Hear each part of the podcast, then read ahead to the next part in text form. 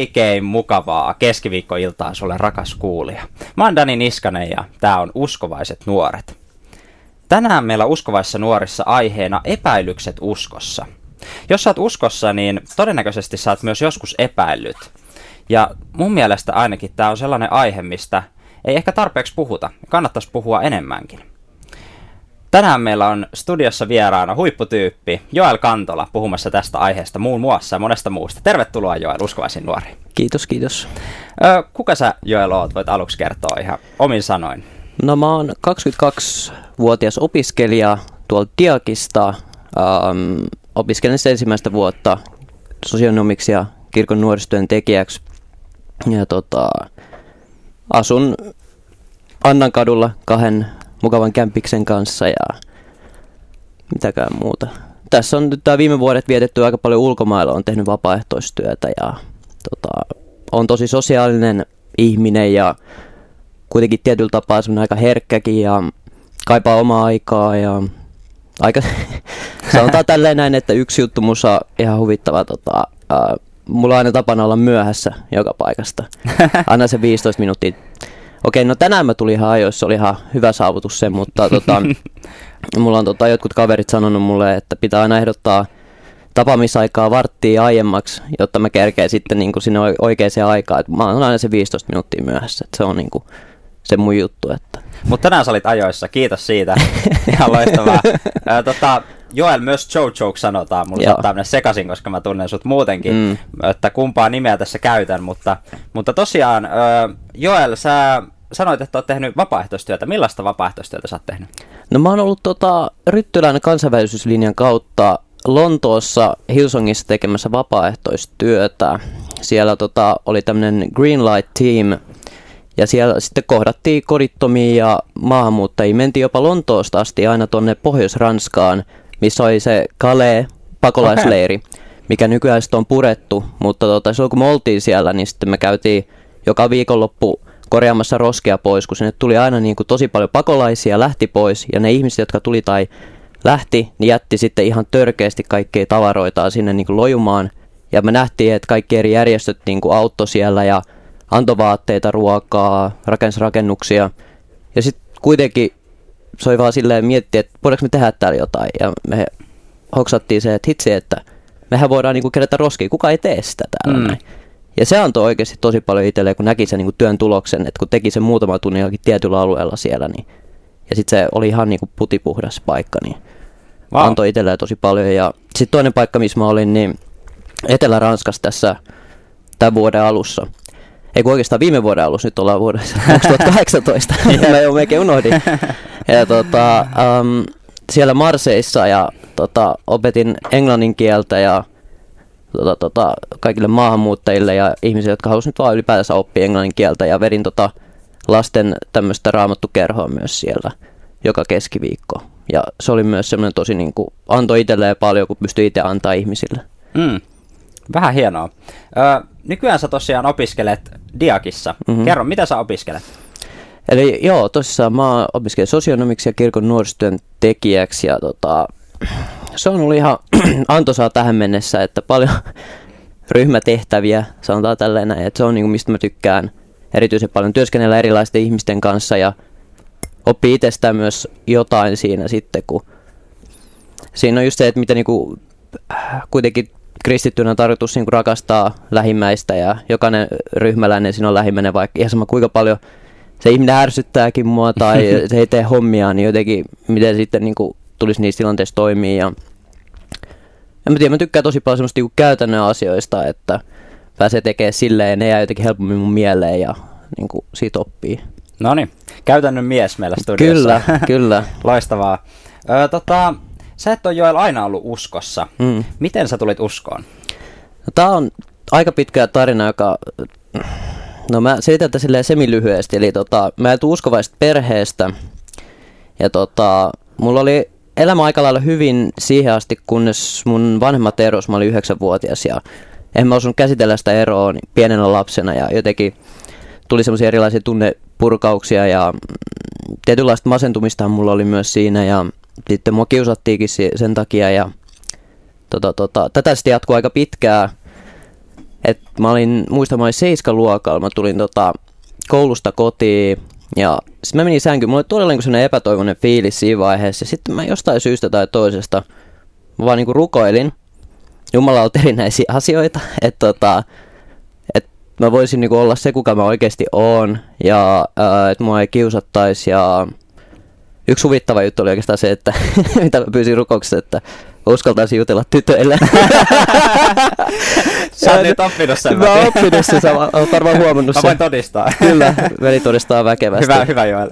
Ja, ja siis moni muita asioita silleen. Mä toivon, että just isä, että mä voisin olla silleen oikeasti hyväksy itteni semmosena kuin mä oon.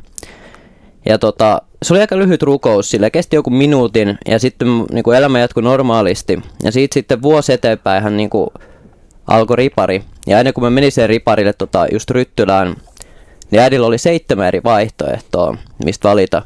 Ja sitten kun äiti mainitsi tämän sporttiriparin Ryttylässä, mä tiesin heti, että hitsi, toi on se paikka, minne pitää mennä. Mm. Ja mä menin sinne ja ennen kuin mä pääsin Ryttylään, niin mä kelasin kaikkia asioita niinku kristinuskosta, että se on varmaan jollekin vanhoille mummoille ja ei se ole mitään, mitä se on tekemistä mun kanssa ja se on varmaan tylsää, kun mä olin käynyt siis jonkin verran just pääsiäisenä kirkossa tai jouluna, niin eihän mä nyt siellä saanut yhtään mitään, en mä ymmärtänyt mitä ne puhuu siellä, jotain omaa kaanan kieltä. Ja sen jälkeen kun mä olin käynyt sit sen riparin, niin mun kuva kristityistä muuttui tosi radikaalisti, että ja mä tunsin jotenkin ekaa kertaa elämässäni, että musta välitettiin ja Ryttylä tuntui niinku semmoiselta kodilta, mitä mulla ei ollut koskaan elämässäni. Sitten mä aloin käymään siellä niissä tapahtumissa alkuun vaan ihan sen takia, koska siellä oli ihmisiä, siellä sai kavereita. Siellä oli tyttöjä, no, siellä oli kavereita tyttöjä, ei siinä kieltämistä. Ja, perinteinen. Niin, se on perinteinen syy kyllä mennä sinne. Ja, ei mua sinänsä ne opetukset kiinnostanut niin paljon, vaikka mä kuuntelikin mitä siellä sanottiin. Ja sitten jotenkin, kun mä olin käynyt muutaman tapahtuman niin vuonna 2011, eli vähän alle vuosi sen jälkeen, kun mä olin käynyt riparin, niin mä istuin puistopenkillä, juttelin tytön kanssa. Ja sitten tyttö lähti pois siitä tilanteesta. Ja me ei kelaile silleen, että okei, miten mä olin päätynyt Ryttylään ylipäätänsä. Ja sitten mä olin vaan silleen, että hitse, että oli 7 eri vaihtoa, että mä olisin oikeasti voinut päätyä ihan minne tahansa muualle. Mun elämä voisi näyttää ihan toisenlaiselta tällä hetkellä. Ja sitten mä vaan hoksin samalla, että vitsi miten paljon mä olin muuttunut ihmisenä.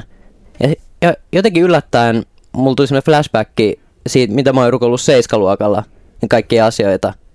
Ja mulla tuli ihan semmoiset jäätävä kylmän värejä. Mä taisin, että mitä ihmettä, että onks mä joskus rukoillut näitä asioita ja onko näihin rukouksiin vielä vastattu kaiken lisäksi. Nice.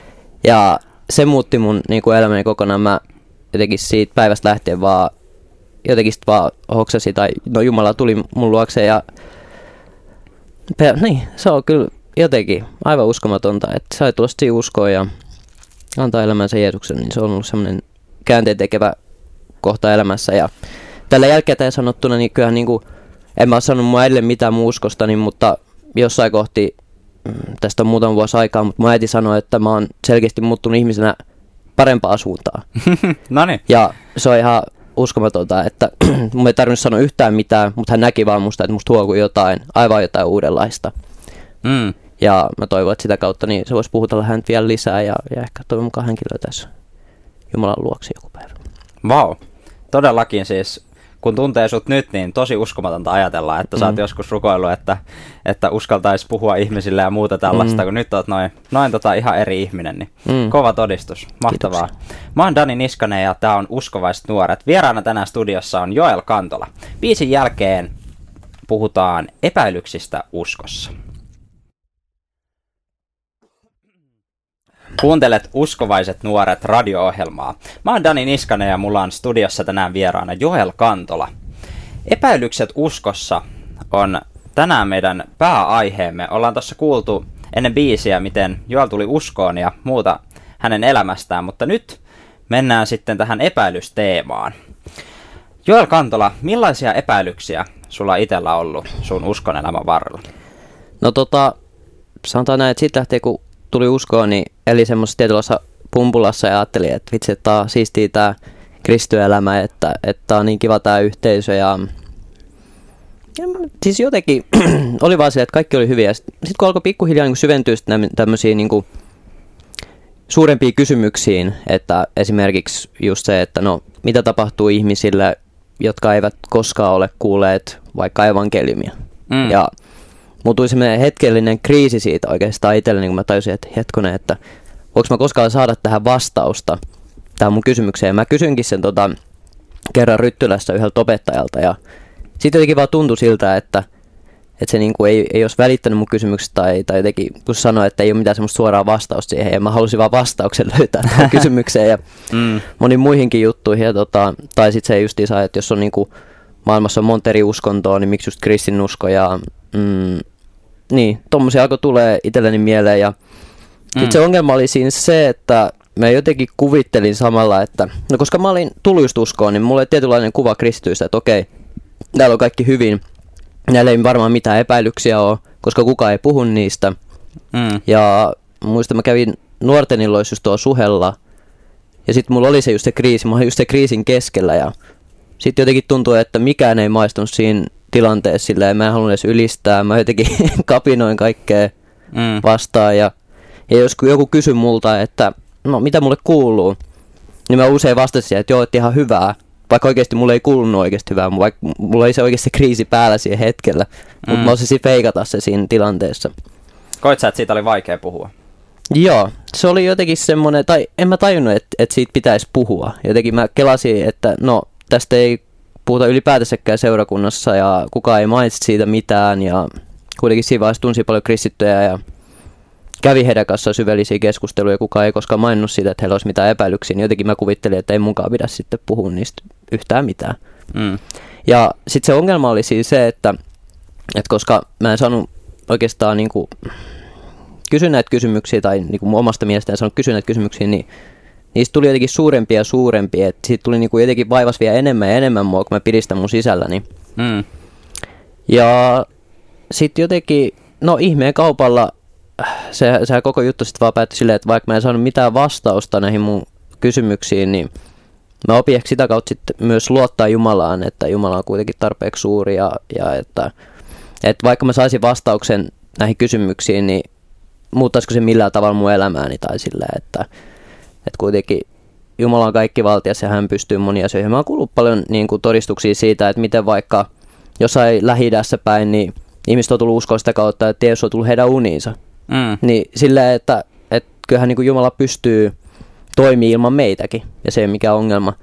Mutta mä näen, jotenkin mua harmittaa se aika, että mun menisi niin monta kuukautta, että mä niin kuin vähän olin siellä, uin niissä mun epäilyksissäni, ja se vaikutti ihan todella paljon niin kuin mun suhteeseen Jumalaan. Ja jotenkin mä etäännyin hänestä tosi paljon siinä vaiheessa. Miten vielä konkreettisesti, niin mikä oli se käänteentekevä juttu, että miten sä koet, että sä pääsit yli niistä epäilyksistä?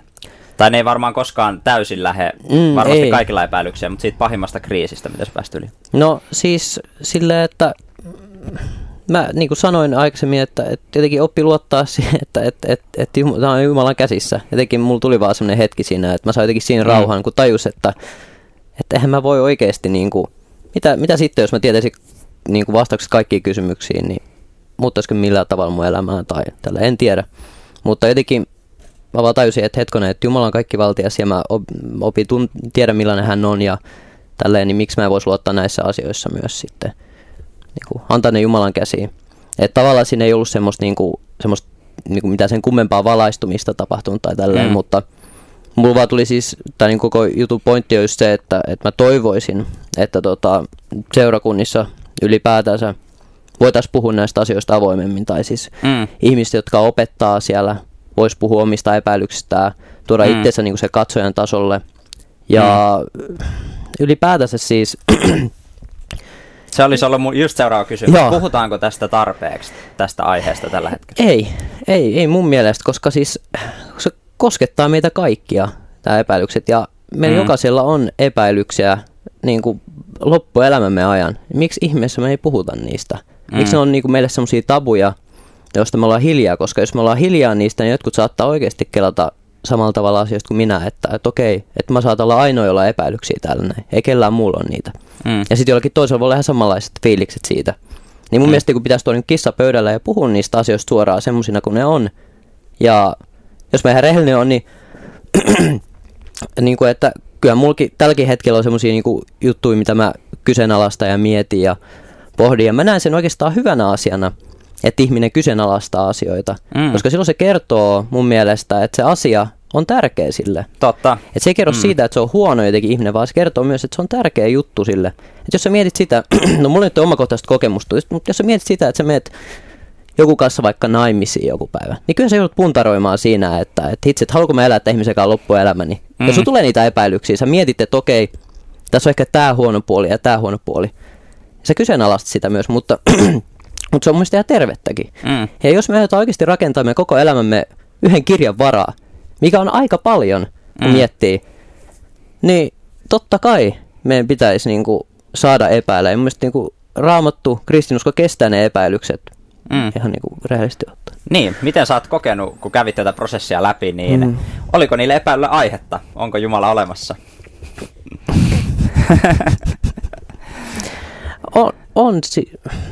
Haluatko esittää tuon kysymyksen jotenkin?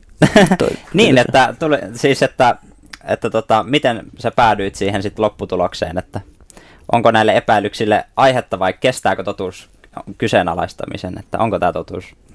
Kestää mun mielestä totuus kyseenalaistamisen ja mun mielestä mä oon paljon niinku lukenut näitä tämmöistä apologiaa, mikä liittyy just niinku, eli niille, jotka ei tunne tätä termiä, niin se on kristinuskon puolustamista järjellisillä keinoilla ja mun mielestä niinku, me voidaan ihan puolustaa kristinuskoa silleen rationaalistikin myös sille, että ei meidän usko ole oikeasti vaan ihan sokeaa, vaan niin kuin meillä on ihan hyvät argumentit siihen, että miksi vaikka Jumala voi olla olemassa ja vaikka miksi kristinusko Jumala voi olla se, mikä on niin kuin se totuus siinä. Että suosittelen jokaiselle, että jos kiinnostaa aihe, niin kannattaa sitä tsiikailla. Joo, mä oon huomannut ton saman, että kristiuskossa on tosi paljon järkisyitä, miksi niin kuin kannattaa uskoa, mutta sitten tavallaan ihan sinne perille asti ei pääse pelkällä niin kuin järkiargumenteilla. Sitten siinä on aina se usko ja armon varassa ollaan, mutta tavallaan niin, näet sä, että se voisi auttaa niiden epäilysten kanssa kuitenkin, että ottaa myös selvää, että mitkä on niitä hyviä järkiargumentteja kristiuskon puolesta. Kyllä, mun mielestä se auttaa tosi paljon, että jos ylipäätänsä miettii sitä, että vaikka yleinen kysymys on se, että no, että okei, miksi maailmassa tapahtuu pahaa, niin siinä vaiheessa, jos joku vaikka ateisti kysyy tämän kysymyksen, niin silloin me voidaan, oikeastaan mä ajattelin, että tämä on vaikea kysymys, mutta oikeastaan kun mä nyt oon seurannut apologiaa, niin se on oikeastaan ihan hyväkin vastaus tähän näin kristitty voi antaa, että okei, että jos joku olettaa, että on universaali paha olemassa, niin eikö se meinaa sitä, että sitten joku luoja on antanut meille semmoisen moraalitajun, että on olemassa absoluuttinen paha ja absoluuttinen hyvä, eikä se ole subjektiivista. Niin, ja näistä on puhuttu täällä Uskovaisissa nuorissakin, pari jaksoa löytyy apologetiikasta, kannattaa käydä katsomassa uskovaisnuoret.fi kautta live tai kuuntelemassa paremminkin. Kyllä. Tää välimainos, jatka vaan. Kyllä, kyllä. Ja sulla oli muutama Raamatun paikka. Joo, mä otan Raamatun paikat siitä käyttöön tähän näin, niin tukee näitä mun juttuja. Eli mulla on tässä Markuksen evankeliumista luvusta 9. Mä otan vaikka jakeesta 14 eteenpäin. Mä sanon tässä vaiheessa, että meillä on vajaa 2 minuuttia lähetysaikaa, mutta me voidaan tehdä jatkoa tuonne netin puolelle, mutta nyt lyhyesti joku yksi kohta ja sitten radion puolella aika loppu. Okei, eli Markuksen evankeliumissa luvussa 9 jakeesta 24. Siinä sanotaan näin, että ja heti lapsen isä huusi ja sanoi, minä uskon, auta minua epäuskossani. Ja tämä kohta liittyy vahvasti siihen, kun Jeesus parantaa sen isän tyttären, jossa oli se mykkähenki. Ja just tuossa noin niin kuin isä vahvasti sanoo sen, että hei, auta mua epäuskossani. Ja se, mitä me voidaan tehdä, on, että jos me on epäilyksiä, niin me voidaan rukouksessa tuoda Jumalalle ne epäilykset, koska Jumala kuitenkin tuntee meidät, tietää, että meillä on epäilyksiä, eikä meidän tarvitse piilotella niitä. Ja mun mielestä samalla kertoo siitä justiinsa, että aina juttu, mitä me voidaan tehdä, olla se, että me ollaan rehellisiä Jumalalle siitä, mitä meidän sisällä on. Ei meillä ole mitään oikeasti annettavaa hänelle. Ja sitten toinen kohta lyhyesti, missä Jeesus kävelee veden päälle ja pyytää Pietari ja sitten tulee hänen luokseen. Silloin Pietari sanoi hänelle, Herra, jos se olet sinä, niin käski minun tulla luoksesi vettä pitkin. Tule, sanoi Jeesus. Pietari astui veneestä ja käveli vettä pitkin Jeesuksen luo. Mutta huomatessaan, miten rajusti tuuli, hän pelästyi ja alkoi vajota. Herra, pelasta minut, hän huusi. Jeesus ojensi heti käteensä, tarttui häneen ja sanoi, vähän enempää on uskosi, miksi aloit epäillä? No mutta tähän kohtaan lyhyesti, eli vaikka Jeesus kysyikin tuon kysymyksen, niin ei hän antanut Pietarin niinku hukkua sinne veteen, vaan nosti hänet vedestään. Eli sekin kertoo siitä justiinsa, että Pietarilla oli epäilykset, niin kuka nosti hänet sieltä sitten? Oli Jeesus itse. Just näin. Hei, tässä vaiheessa meidän radioaika loppuu, mutta jos haluat kuulla, rakas kuulija, tämän loppulähetyksen lopun tästä haastattelusta, niin se löytyy huomisesta lähtien osoitteesta uskovaisetnuoret.fi/live. Mutta tässä vaiheessa kiitos paljon, Joel, kun pääsit vieraaksi Uskovaisiin nuoriin. Kiitos. Mä oon Dani Niskanen ja tää oli Uskovaiset nuoret. Viikon päästä taas jatkuu. Jumalan siunausta. Ja täällä jatketaan vielä netin puolella hetken aikaa. Aiemminkin olen todennut, että todella typeriä ovat nämä aikarajoitteet tällä radion puolella, mutta onneksi netin puolella meillä on aikaa. Kyllä. Eli kävit läpi noita Raamatun paikkoja, niin haluatko vielä jotain avata noista? Vai sanotko, sä päädyttiin tähän just, että lopulta Jeesus oli se, joka nosti Pietarin. Kyllä. Että tavallaan, mitä mieltä sä oot lopulta näiden epäilysten keskellä, niin, että varmaan kuitenkin, että loppujen lopuksi ei ole meidän omissa käsissä, että voidaan turvata Jumalaa. Kyllä. Mitä ajatuksia tähän? No siis se, että silloin kun on epäilyksiä, mä huomasin, kun mulla oli niitä pahimmillaan, niin mä niinku etäännyin Jumalasta tosi paljon. Ja mun mielestä sen ei pitäisi koskaan mennä silleen, että me etäännytään yhä kauemmas ja kauemmas, vaan että me tultaisiin tilanteessa Jumala eteen. Ja niin kuin sanottaisiin, että hei, jos auta, että mä en pysty tähän, että auta mua mun epäuskossani. Ja jotenkin semmoinen tosi niin kuin rehellinen rukous on myös niin kuin kaikkein paras, että jotenkin musta tuntuu, että se niin kuin on avannut mulle paljon niin kuin asioita, ymmärtää Jumalasta ja tolleen noin, että miten mun rukouselämä on niin kuin toiminta, mitä mä nykyään rukoilen versus mitä mä rukoilin silloin aikoinaan. Ja jotenkin se vaan niin helpottaa ihan sikana, kun mä tiedän, että tämä ei vaan musta kiinni oikeasti. Ja tuntuu, että mä unohdan se aina välillä. Mutta sitten kun rukoilee, niin tajuu se vaan, että itse tämä on Jumalan käsistä koko homma. Ja ainoastaan mitä voi antaa hänelle on se, että oma itteni, kuka mä oon, ja että Jumala korjaa sen sitten, kun mä tunnustan. Ja niin kuin Raamatussa sanotaan, että totuus vapauttaa. Niin siinä mielessä totuus vapauttaa, että sanoo ne asiat semmoisina kuin ne on. Eikä vaan ole silleen, että mä sanon, että kaikki rukous on hyvä. Mun mielestä hyvä, että rukoillaan jotain opiskelujen puolesta ja tälleen, mutta mun mielestä se on vielä tärkeämpää, että voidaan oikeasti rukoilla semmoista asioiden puolesta, mitkä liittyy siihen niin kuin omaa uskoelämään ja tuoda niitä ilmi. Ja myös sekin, mikä mun mielestä on tärkeää, että Raamatussa sanotaan, että itkekää itkevien kanssa ja niin poispäin. Naurakaa naurevien kanssa, just näin. Ja mun mielestä sekin kertoo siitä, että mikä meidän kristityiden välinen yhteys pitäisi olla. Että saa olla hauskaa, todellakin, mutta sitten myös se voi olla semmoista, että tulee hetki, kun jollakin on vähän vaikeampaa. Niin silloin ollaan tukemassa toinen toisiamme. Ja mun mielestä tässä niinku se semmoinen kristityiden yhteys, se, että sulla on kavereita, edes yksi, jolle sä voisit puhua sun epäilyksistäsi. Niin se on todella iso juttu. Se on oikeasti tosi iso juttu, että sulla on ihminen, jolla sä voit jakaa asioita. Eli avoimuus on tärkeää. Avoimuus on tosi tärkeää ja siinä niin kuin musta tuntuu, että jokaisen meistä on hyvä kasvaa kristittynä erityisesti. Että se meidän keskinäinen suhde ei ole vaan sitä, että pelkästään hauskanpitoa, vaan siinä on oikeasti niin kuin se puoli, että voidaan jeesata toinen toista ja olla oikeasti avoimia ja rehellisiä niistä omista vaikeuksistaan. Miten tällainen näkökulma, mä haluan vielä kysyä sulta, Joel, että miten kun tulee niitä epäilyksiä, niin kannattaako niitä lähteä niin kuin tavallaan niitä kohtia selvittämään? Että tavallaan tällä, jos mä käytän tällaista hauskaa, hauskoja sanamuotoja, niin onko parempi aivopestä itsensä taivaaseen, vai onko parempi kohdata ne epäilykset kunnolla? Mikä on sun mielipide? Eli tarkoitan siis aivopesulla sitä, että kannattaako, että jos tulee epäilys, niin apua, että nyt mä vaan sulkeudun seurakuntaan ja on siellä ja aivopesen itseni uskomaan tähän, vai kannattaako, niin kuin, jos sua alkaa vaikka kiinnostaa joku pahan ongelma ja, vaikka sua, ja sit sä meet jonnekin vapaa-ajattelijoiden sivuille ja tankkaat sitä tietoa, että miten sä näet tämän?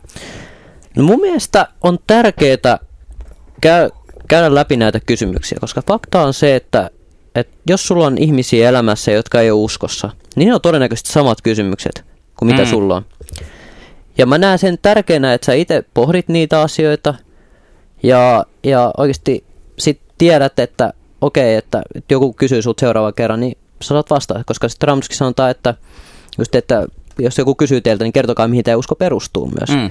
Niin sitten siinkin mielessä, kun ajattelee, niin musta on tärkeää, että pohditaan asioita, mutta sitten kun me ei voida tietää johonkin vastausta, niin me voidaan olla myös rehellisiä siitä, että hei, sori, mä en tiedä tähän vastausta, ja mä voin vaan nostaa tässä kohtaa vaan hattua ja vaan luottaa siihen, että Jumala tietää tämän, ja että annan sen hänen käsinsä. Mutta mun mielestä on erityisen tärkeää, että me mietitään, koska Jumala on antanut meille mielen niin kuin pohtia asioita järkeillä ja kaikkea tämmöistä, niin musta on erittäin tärkeää, että vähän niin kuin sivutetaan se ongelma, niin ei ole ratkaisu siihen, koska jossain vaiheessa varmasti tulee se. Se tulee taas silleen, niin kuin monikertaisesti päälle, se alkaa vaivaa. Et musta tuntuu, että sulla on ollut yksi kysymys, niin sä sivuutat, toinen kysymys sivuutat.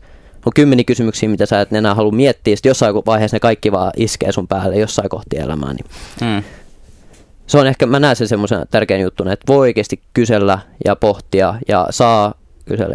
Ja mun mielestä siis se on just muista yksi ongelma, että koska me kristittyinä helposti halutaan niin kuin olla ajattelematta näitä vaikeita kysymyksiä. Me halutaan painaa ne villasella. Ja sitten jotenkin, se on just tämä, että kun on sitten ihmistä, jotka ei uskossa, niin niitäkin kiinnostaa nämä samat kysymykset yhtä lailla. Miksi maailmassa on pahuutta?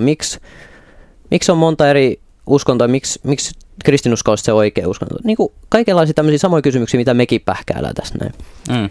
Niin on se oikeasti tärkeää, että ei se, että me voitetaan se argumentilla se ihminen Jumalan luokse, ei silleen koskaan tapahdu, mutta ainakin niin kuin voidaan sanoa, että hei, että joko että me ollaan niin kuin mietitty tätä asiaa, eikä ole löydetty vastausta, tai sitten ollaan löydetty jonkin sortin vastaus, sitten voidaan heittää se ajatus siihen ilmoille. Aitous ja rehellisyys on yleensä sellaista, mitä ihmiset arvostaa. Kyllä, se on huomannut itsekin monissa keskusteluissa, mitä on käynyt ei-uskovien ihmisten kanssa, että on tärkeää. Joo. Tosi hyvää settiä, mielenkiintoista tärkeästä aiheesta. Toivottavasti tästä aletaan puhua enemmän. Vielä loppuun, niin Joel, saat sanoa, mitä haluat sanoa tästä aiheesta, vinkkejä tämän asian kanssa kamppaileville tai ihan mitä vaan. Mitä haluat sanoa tähän loppuun vielä? No, niin kuin sanoin aikaisemmin, mä uskon, että moniin vaikeisiin kysymyksiin on jonkin sortin vastauksia ja ne voi antaa niin kuin jonkinlaista rauhaa, mutta loppujen lopuksi mitä mä haluan ehkä rohkaista kaikkia, että oppii oikeasti luottaa Jumalaa siinä. Niin kuin, että se meidän rukous olisi se, että auta minua epäuskossani. Niin olisi se niin kuin keskeinen teema meidän elämässämme. Että se on se tärkeä juttu mun mielestä. Joo. Näihin sanoin jo hyvä lopettaa. Kiitos paljon, kun pääsit haastatteluun, Joel Kantola. Kiitos. Ja kiitos sulle, rakas kuulija, kun olit kuulolla. Mä oon Dani Niskanen ja tää oli Uskovaiset nuoret. Mukavaa viikon jatkoa ja Jumalan siunausta.